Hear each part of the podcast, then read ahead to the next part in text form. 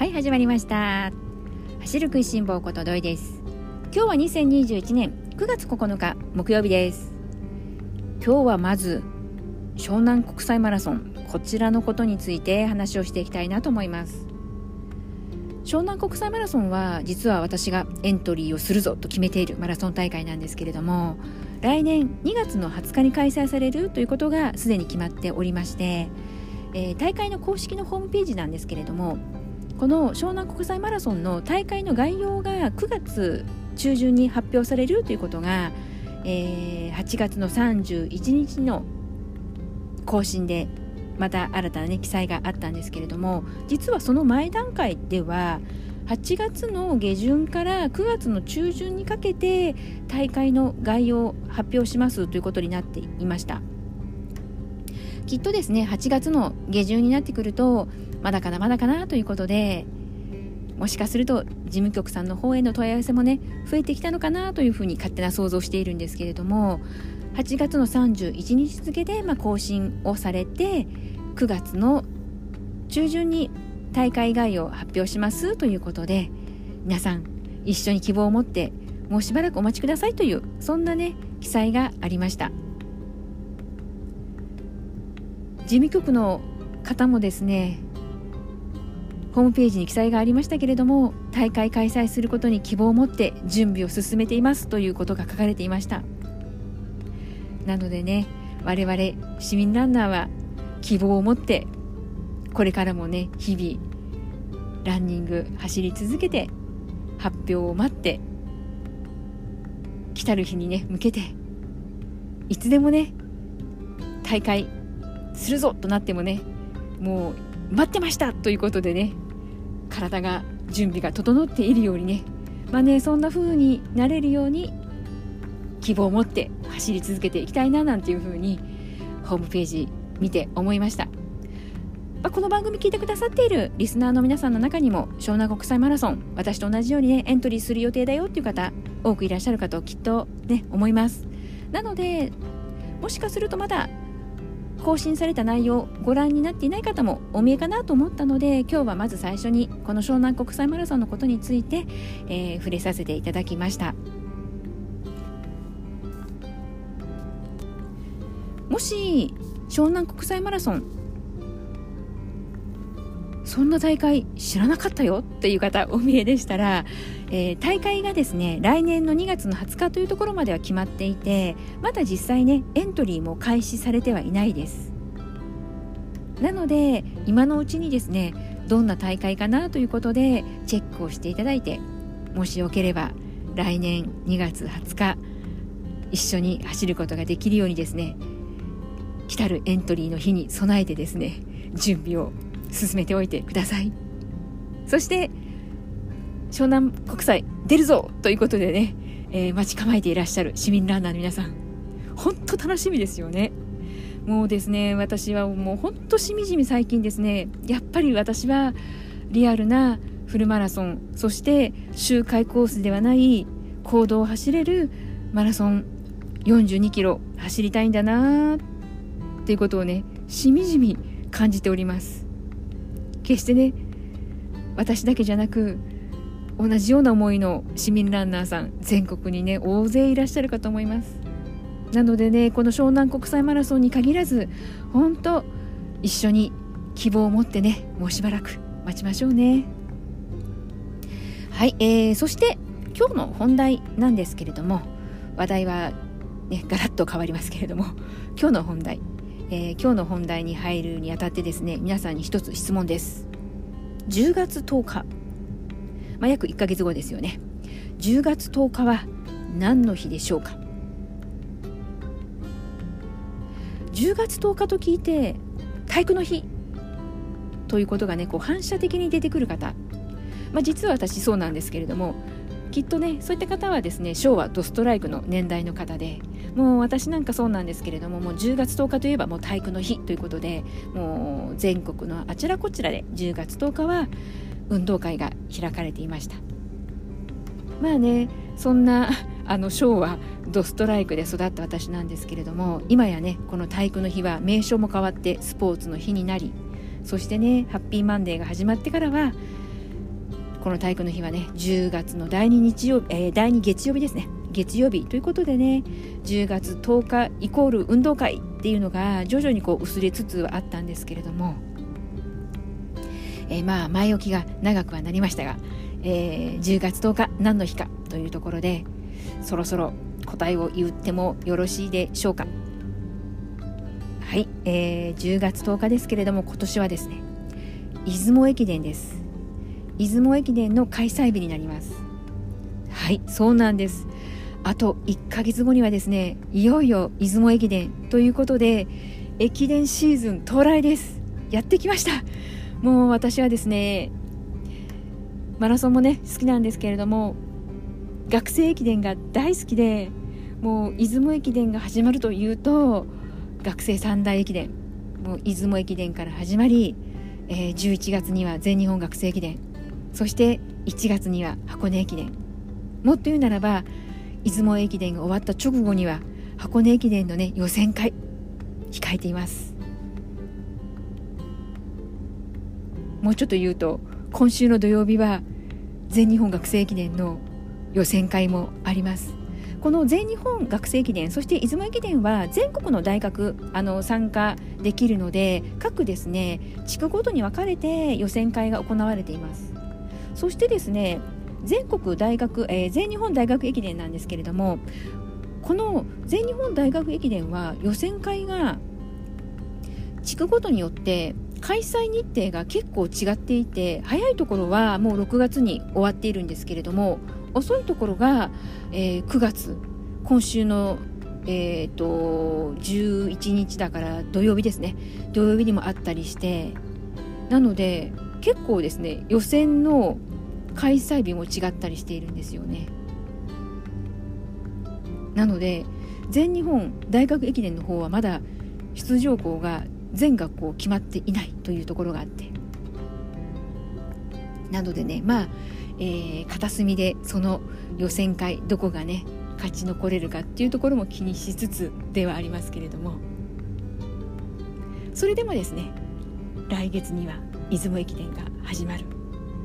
そしてこのタイミングで私が出雲駅伝取り上げたいなと思ったのがですねまあ取り上げるタイミングとしてはまだ1ヶ月前は早いかなとは思ったんですけれどもよりこの出雲駅伝を皆さんえー、リスナーの皆さんと楽しんでいけたらなと思って今日このタイミングで取り上げました。そして取り上げたことにもやはり理由があってですねこの出雲駅伝なんですけれどもツイッターで出雲駅伝コンシェルジュというアカウントがあることをご存知でしょうか？9月からですねこの出雲駅伝コンシェルジュの方で毎日ですねツイッターで更新があって何らかの出雲駅伝情報が発信されているんですよね。でその発信内容が出雲駅伝の歴史のことであったりとか、まあ、コースの紹介であったりだとかこの10月10日を迎える前段階として知っておくとより楽しめるかなと思えるそんな内容だったのでどうせね少しでもね出雲駅伝をね楽しむためにはこういった出雲駅伝情報を踏まえた上で見るとより一層楽しめるのではないかなと思ったんですよね。そしてまあこの出雲駅伝なんですけれども去年は残念ながらコロナのために中止だったんですが今年はね大会開催ということでただどうしてもですね応援観戦はねテレビでお願いねということで現地にね行って見ることは難しいかなというところで。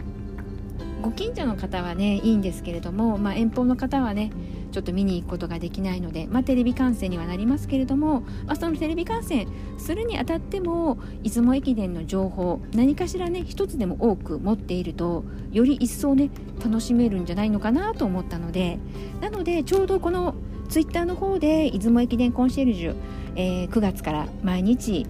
情報が発信されるようになったので今日このタイミングでね皆さんと出雲駅伝のことについてお話できたらなと思ったわけなんですよね。なのでちょっと1ヶ月前ということでまだまだ先ね、大会開催日は先ではありますけれどもよかったらですね皆さんツイッターの方で出雲駅伝コンシェルジュフォローしていただいて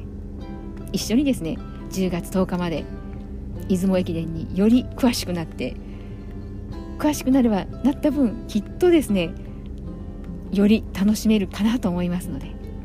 皆さんと一緒にですねそういった時間をね過ごしていくことができたらなと思っております。ちなみにですね私個人的というかあこれでもこれ個人的というよりはあの最も言われていることではあるんですけれどもこの出雲駅伝他の駅伝あの大学三大駅伝この3つの中でというね、えー、限られた大会にはなってきますけれども出雲駅伝は箱根駅伝とかですね全日本大学駅伝よりも距離がね短いんですよ。なのでスピード駅伝とも言われていてものすごくこの展開がにスピード感があって特に箱根駅伝となると2日間に分けてしかも1日ね朝から始まって昼過ぎにやっと往路そしてね翌日袋が終わるということで長丁場じゃないですか。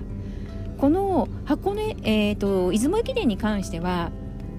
距離がですね全部で45.1キロなんですよ。なので2時間ちょっとで終わってしまうんですね。まあ、そういったね意味からしてもこのスピード駅伝と言われるのが皆さんお分かりいただけるかなと思います。そしてですねこの45.1キロの内訳ですけれども6区に分かれていて一番長い距離ですらアンカーの第6区10.2キロです、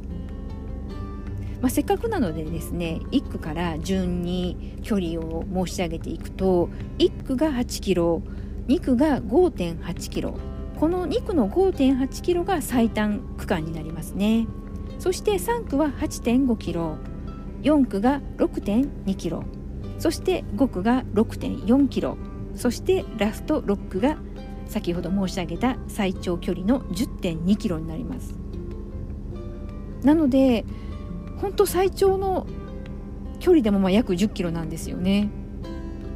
なので学生さん皆さん本当こう全力でかっ飛ばしてくるのでなので展開がめちゃくちゃこう早いです。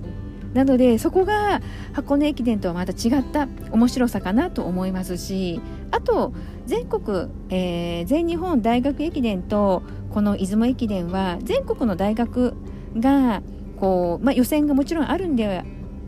ね、あのどこの大学でも出られるっていうわけにはいきませんけれども予選を勝ち抜いた全国の大学からですね勝ち進んでくるということになるので箱根駅伝では決して見ることのできない大学選手、えー、そういったね顔ぶれあ本当にこう知らないだけで、ね、箱根駅伝は結構ねあのー、普段マラソンだとかね走っていない方でもお正月ねテレビを通して応援される方多いかなというねそんなマラソン大会では、えー、駅伝大会ではあるんですけれども結構このもう出雲駅伝とかそれから全日本、えー、大学駅伝この辺りになってくると見られる方は結構ねご自身が走っているよという市民ランナーの方になってきてしまってまだまだね箱根駅伝ほどの人気はないところがね私個人的には残念だなと思っている、えー、ことではあるんですけれどもまあそんなこともあってよかったらね一人でも駅伝ファン出雲駅伝や全日本大学駅伝こちらもね応援してくれる市民ランナーの方そしてね走らない方でもそうなんですけれども一人でも多くの方がね興味を持って見ていただけたら応援してもらえたら嬉しいなと思ったので今日これをですね出雲駅伝取り上げさせていただきました。そして1ヶ月あればかなりもう自分私も含めてなんですけれども出雲駅伝コンシェルジュこちらからの情報をもとにですね出雲駅伝のことについて詳しくなり、まあ、詳しくなるとより楽しめるっていうね、えー、プラス要素もあったりするので。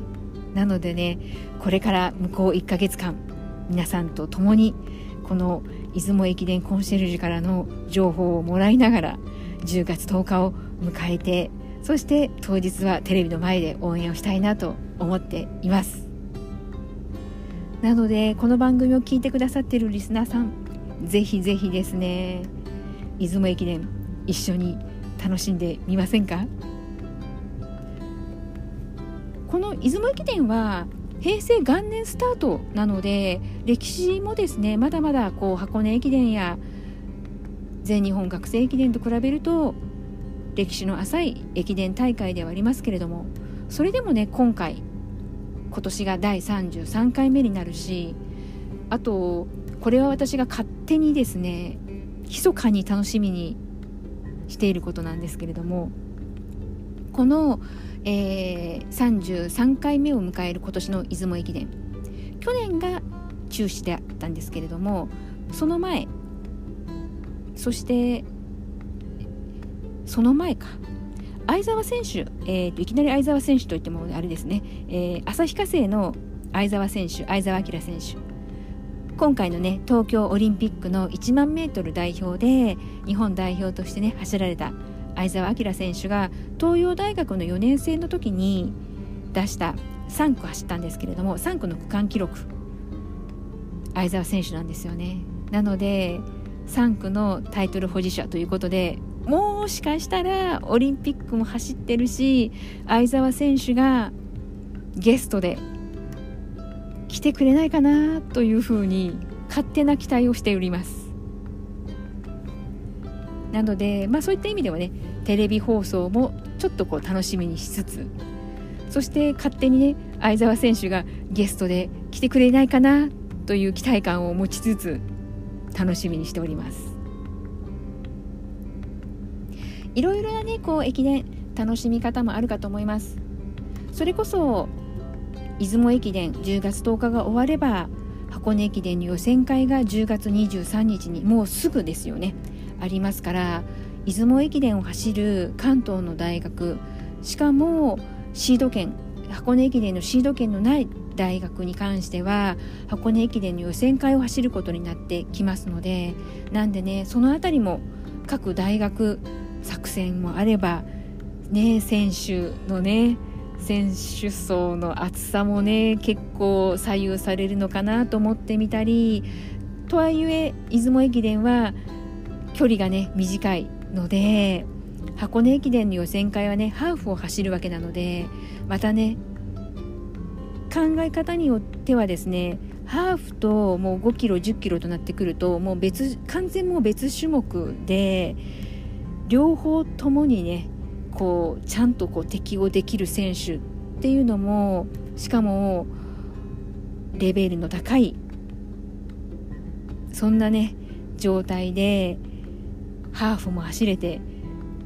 5000も1万メートルも走れてっていう選手はそうそういないのかなと思ったりもしますしなのでね当然ですけれども出雲駅伝を走る選手それから箱根駅伝を走る選手大学によっては、ね、選手層も厚いので違うねこう顔ぶれ見ることもね全然こうあの珍しいことではなかったりするのでなのでねその辺りもいろいろとこう楽しみ方って広がっていきますよね。なのでまたね10月10日近づいてくると各校からですね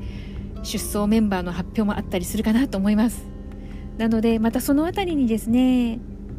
出雲駅伝直前でこの番組の中でお話できたらなとも思ってはいますが今回はねとりあえずまずは、えー、第1弾1ヶ月前ということでね出雲駅伝コンシェルジュから情報を取りつつそして出雲駅伝について詳しくなりつつ10月10日ねより皆さんと楽しめるようにそんなわけで今日は出雲駅伝を